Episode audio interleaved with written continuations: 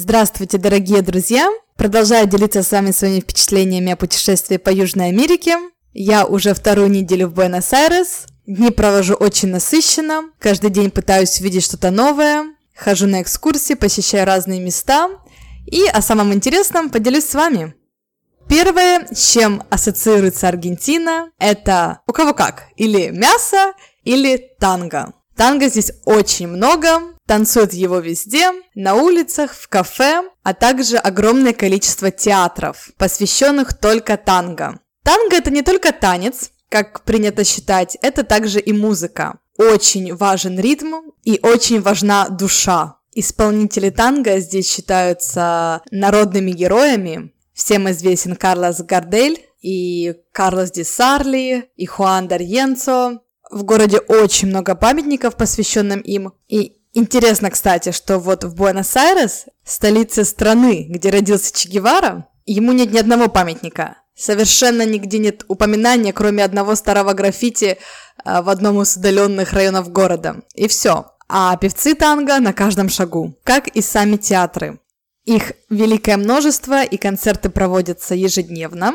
И я посетила один из самых знаменитых здесь э, шоу столицы. Билеты на такие представления дорогие. Как правило, в них включен ужин. И такой билет может стоить около тысячи аргентинских песо. Так, делим на 15. И у нас получается вот около 65 долларов за такой вечер что дорого по меркам Аргентины неимоверно и даже для туристов. Однако отбоя нет, всегда выстраиваются очереди, потому что это визитная карточка Аргентины. А точнее сказать Буэнос-Айрес.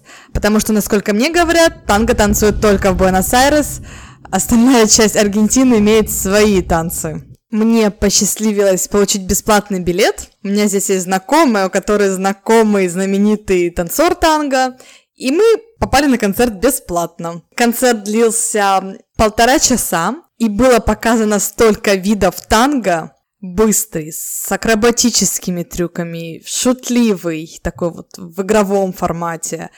И, конечно, было классическое танго, когда танцует он и она, в танго в чем смысл? Что партнеры очень близко прям друг к другу прижимаются, и при этом надо вот двигаться по сцене, там ножками вертеть. То есть танго не такой простой танец. И я брала уроки танго и могу сказать, что чтобы реально уже танцевать, делать какие-то па, надо постараться, надо потратить на это время, наверное, даже несколько месяцев, и очень важен партнер, так как партнер ведет, Основная ответственность за красоту танца возлагается на его плечи. А на таких классах, как правило, новички, которые сами не знают, как ходить, боятся вступить, сделать неправильный шаг, вот и получается какая-то пародия на танец. Так было в моем случае, когда я пошла на урок. Было много и мужчин, и женщин, и разных возрастов. Но вот мужчина сделает неправильный шаг, и он сразу терялся а я танцевала с женщиной нетрадиционной ориентации, вот с ней было интересно. Она брала на себя роль партнера, но при этом вот как-то несла себя уверенно и, скажем так, чувственно. Это был интересный опыт. Также очень популярен такой вид танца милонга. Это как тоже танго, только это не класс, ты приходишь, вот вместо того, чтобы идти в ночной клуб, да, ты приходишь на милонгу, когда люди танцуют, и ты просто присоединяешься. Опять же, пары любых возрастов и любого уровня подготовки. Если хотите потанцевать, то на мелонгу. Если хотите научиться, то на танго. Из культурной программы у меня еще было пару экскурсий, посещение художественных музеев. Ну, ничего особенного, все как везде. Понравилась экскурсия на кладбище Реколетта. Я об этом кладбище уже упоминала. Это самое знаменитое кладбище города, где захоронены аристократы и олигархия. И как на любом кладбище, наслушалась историй. Самыми интересными поделюсь с вами. Запомнилась история молодой девушки, 19 лет, собиралась в оперу, случился апокалипсический удар, и тело девушки быстренько определили в семейный склеп – а через пару дней сторож замечает, что гроб был сдвинут с места, связывается с семьей девушки. Они открыли гроб, а там было видно, что девушка, она проснулась, но потом и умерла от шока, что оказалась в гробу. После этой истории по городу распространился страх быть захороненным заживо, и умелые гробовщики стали предлагать гроба, которые открываются снутри. Тоже вот такой новый вид бизнеса, да, новый продукт был предложен на рынок и пользовался немалым спросом. На этом же кладбище захоронен один человек, у которого настолько развилась паранойя после истории этой девушки, что он не только заказал гроб, ему этого было мало. Он подумал, хорошо, с гроба я вылезу, а что дальше? Склеп тоже закрыт, и гроб находится глубоко. Несмотря на то, что это склеп, а гроба все равно помещали на 6 метров в глубину. Поэтому ему спроектировали систему, так, чтобы, если что, он мог выбраться без проблем. И дабы убедиться, что эта система исправна, что она работает, этот человек ежегодно, вплоть до своей смерти, а это составило 14 лет, самолично проверял исправность. Он ложился в гроб, его помещали, закрывали, и он выбирался. И так он делал каждый год на свой день рождения. Умер он обыкновенно, то есть навсегда, Поэтому испробовать эту систему уже после смерти ему не пришлось. Так он там и лежит. Были рассказаны истории и про других фанатиков. Например, сторож этого кладбища, который всю жизнь проработал, очень хотел быть захоронен на нем. Но так как он не принадлежал к эшелону элиты, он не мог себе этого позволить. Это дорого. Однако всю жизнь он собирал каждый пенни, чтобы себе позволить купить даже небольшое место, ему это удалось. Его брат помог ему спроектировать и построить этот склеп. И когда все было уже завершено, все было готово к тому, чтобы быть захороненным в нем, оставалась одна проблема. Сторож был жив, да, а склеп уже готов. И сторож ничего лучше не придумал, как выпить яд и умереть дабы быть захороненным там, где он хочет. Разные странные истории. Посетила я также славно известный район Лабока. Лабока означает род. Этот район считается самым неблагополучным, опасным, так как там живет самое бедное население. Раньше этот район был портовым, этакий рыбацкий поселок. А теперь очень популярная туристическая достопримечательность. Почему? Потому что народ был бедный, и когда они строили дома, строили из всего, что попадалось под руку. И часто панели домов были разного цвета. И эта разноцветность и привлекает туристов, потому что по сей день можно увидеть старые постройки разных цветов, можно увидеть новые постройки, можно увидеть тротуары раскрашенные. Очень много именно сочетания синего с желтым, можно так посетить и подумать, вау, да, украинский флаг на каждом шагу. На самом деле это все шведский флаг, так как играет у них там знаменитая местная их футбольная команда. А цвета были выбраны чисто по случайности, долго не могли определиться, и сказал их там главный председатель, вот какой страны первый корабль войдет в порт завтра утром, цвета флага той страны и возьмем как символ для нашей команды. По чистой случайности это был шведский корабль, и теперь вся Лабока раскрашена в сине-желтый цвет. В этот район рекомендуется приходить только днем и только с экскурсией, потому что если вы отойдете влево-вправо, вас могут легко ограбить. Это известный факт, и даже местных с Буэнос-Айрес там можно увидеть крайне редко. Мой тур в Лабока был с испаноговорящим гидом, мне захотелось сравнить подход англоговорящих и испаноговорящих гидов. Просто в какой-то момент я себя словила на мысли, что, в принципе, понимаю оба языка практически одинаково, и почему бы не сравнить? И что я заметила, испаноговорящие все-таки более темпераментный народ, более эмоциональный. Гид ведет интерактивно. Всегда вопросы в студию, всегда какие-то подколы, шутки. Да, пусть не очень замысловатые, однако вот вся экскурсия а, все время находится в таком режиме интерактивности. Ты все время участник непосредственно, а не просто пассивный слушатель. Мне такой подход очень понравился, было намного живее, чем с европейцами или американцами. Там же рядом была с нами англоговорящая группа. Ну, все как обычно. Гид рассказывает, все внимательно слушают, переходят с одной точки в другую. И среди них был мужчина, на вид вот стопроцентный русский парень. Как вы можете себе представить, да? И такой крепенький. И он, его спросили, откуда. Он говорит, с России, но я австралиец. Я с ним разговорилась, оказалось, что когда ему было два года, то есть он был рожден в России, но в возрасте двух лет его родители эмигрировали в Австралию, так что можно сказать, что всю свою осознанную, сознательную жизнь он провел в Австралии, и да, он австралиец, но просто такой, знаете, когнитивный диссонанс возник, когда смотришь на человека с русской внешностью, а он тебе говорит на английском с таким австралийским акцентом или пытается говорить на русском с австралийским акцентом. Это было очень уморительно. В мою культурную программу отдельно можно внести посещение книжного магазина, Называется он El Ateneo Grand Splendid, и он и вправду splendid. Это помещение оперного театра, переоборудованное под книжный магазин. Сцена является кафе, где вы можете посидеть, почитать книжечку. Ложи, как читальные залы, где вы тоже можете почитать. А само помещение на всех этажах – это книжные полки с тысячами книг. Фотографию этого чудо-магазина я добавила в фотоальбом.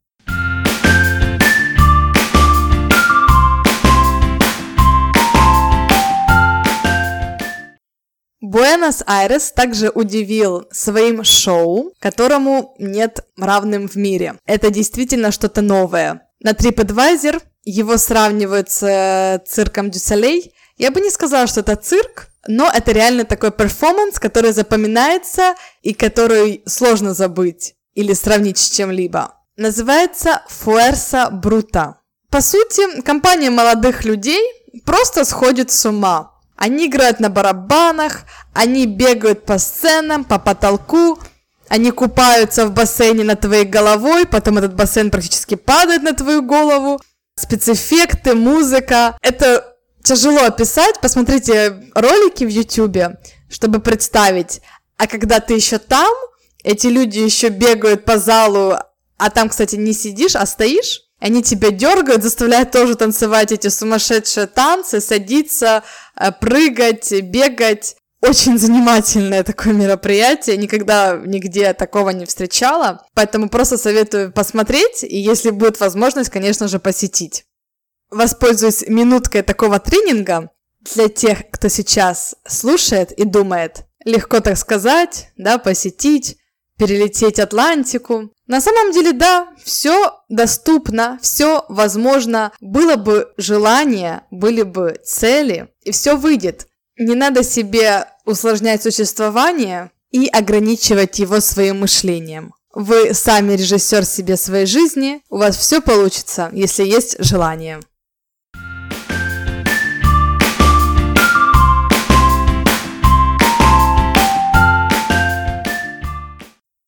Проведя уже полторы недели в Буэнос-Айрес и познакомившись с более 20 аргентинцами, местными жителями, очень болтливыми, могу немного поделиться об особенностях их менталитета, как принято говорить. Народ добродушный, приветливый, дружелюбный, э, не угнетенный своим существованием, несмотря на то, что экономика у них распадается, они просто ворчат, не отличаются трудолюбием, на релаксе, похожи на испанцев. Ужинают тоже крайне поздно, а в 9-10 часов. Много говорят и за ужином, и в барах. Любят проводить время в компаниях. Типичный вечер аргентинской молодежи – это сбор в каком-то баре и потом поход в ночной клуб. Все крайне примитивно здесь. Люди постарше собираются в кружки по интересам, Буквально недавно проходила, было так интересно наблюдать. Кружок по вязанию. Сидят дамочки за круглым столом и вяжут. Забыла упомянуть, несмотря на свою доброжелательность, тоже могут обмануть. Допустим, коробочка черники, которая стоила 20 песо, при моем взгляде, а недорого ли, сразу стало стоить 15 песо. Будьте начеку везде и всегда со всеми нациями. Но других каких-то таких черт, плохих, там, жадность, грубость, э, нет. Народ просто вот на релаксе. Не ругается, не кричит, живет себе, наслаждается по-своему. Этому тоже надо научиться. И вот интересно, что у людей такого плана, как и испанцы, да, похоже, очень популярны лотереи. Здесь они вообще буквально в каждом квартале есть магазин, где продаются эти разные билеты. И особенно к Рождеству, это считается время лотереи самой масштабной целого года, чуть ли не очереди выстраиваются, чтобы купить эти билетики. В Испании это практически как национальный праздник, и здесь я замечаю тоже, люди просто сходят с ума. Но, видите, при вот их такой наивности верят в чудо и играют. В Аргентине началось лето. Я успела уже вчера изрядно сгореть. Теперь мирюсь с последствиями. Буэнос-Айрес планирую покинуть в среду, так как город уже полностью обошла, все районы, посетила главные достопримечательности и познакомилась с Портеньос. Портеньос так себя называют люди с Буэнос-Айрес. Дальше свой путь я держу в город Розарио, три часа езды на северо-запад от Буэнос-Айрес, город, где был рожден Че Гевара. Город считается не туристическим, крупным, но говорят, что больше, чем 2-3 дня там делать нечего. Поэтому я тоже планирую остаться там буквально на несколько дней. Когда искала себе жилье, Цены меня очень удивили, потому что это уже не столица, но дешевле, чем 20 евро в сутки, даже за комнату, ничего нельзя было найти. Поэтому я чисто из интереса оставила на Couchsurfing э, информацию о том, что я вот буду путешествовать в этом городе в такие-то числа. И на следующий день, открыв э, свои входящие письма, я увидела более 30 приглашений от людей провести время. И из них 10 предложили мне прям остаться у них. И сейчас я провожу отбор, дабы быть уверенной, что попаду а, в чистое, безопасное место. Этим опытом с вами поделюсь. Если у вас есть какие-то вопросы, задавайте, потому что на самом деле информации очень много в голове, но тяжело из нее выбрать то, что вот является самым интересным, самым необычным. Потому что, по сути, для меня, по крайней мере, люди везде люди. Везде у них свои проблемы, свои радости, да, есть особенности, но в целом Аргентина очень комфортная страна для проживания наших граждан. Говорят, что здесь их много. Лично я еще не встречалась ни с кем, но с аргентинцами, с которыми я говорила, они всегда а, ты с Украины, вот у меня коллега с Украины, вот я учусь с украинцем, вот девушка моего друга украинка. То есть я так подозреваю, что наших здесь немало. И что самое интересное, что не только аргентинцы, но граждане других здешних стран, Чили, Мексика, знают Чернобыль.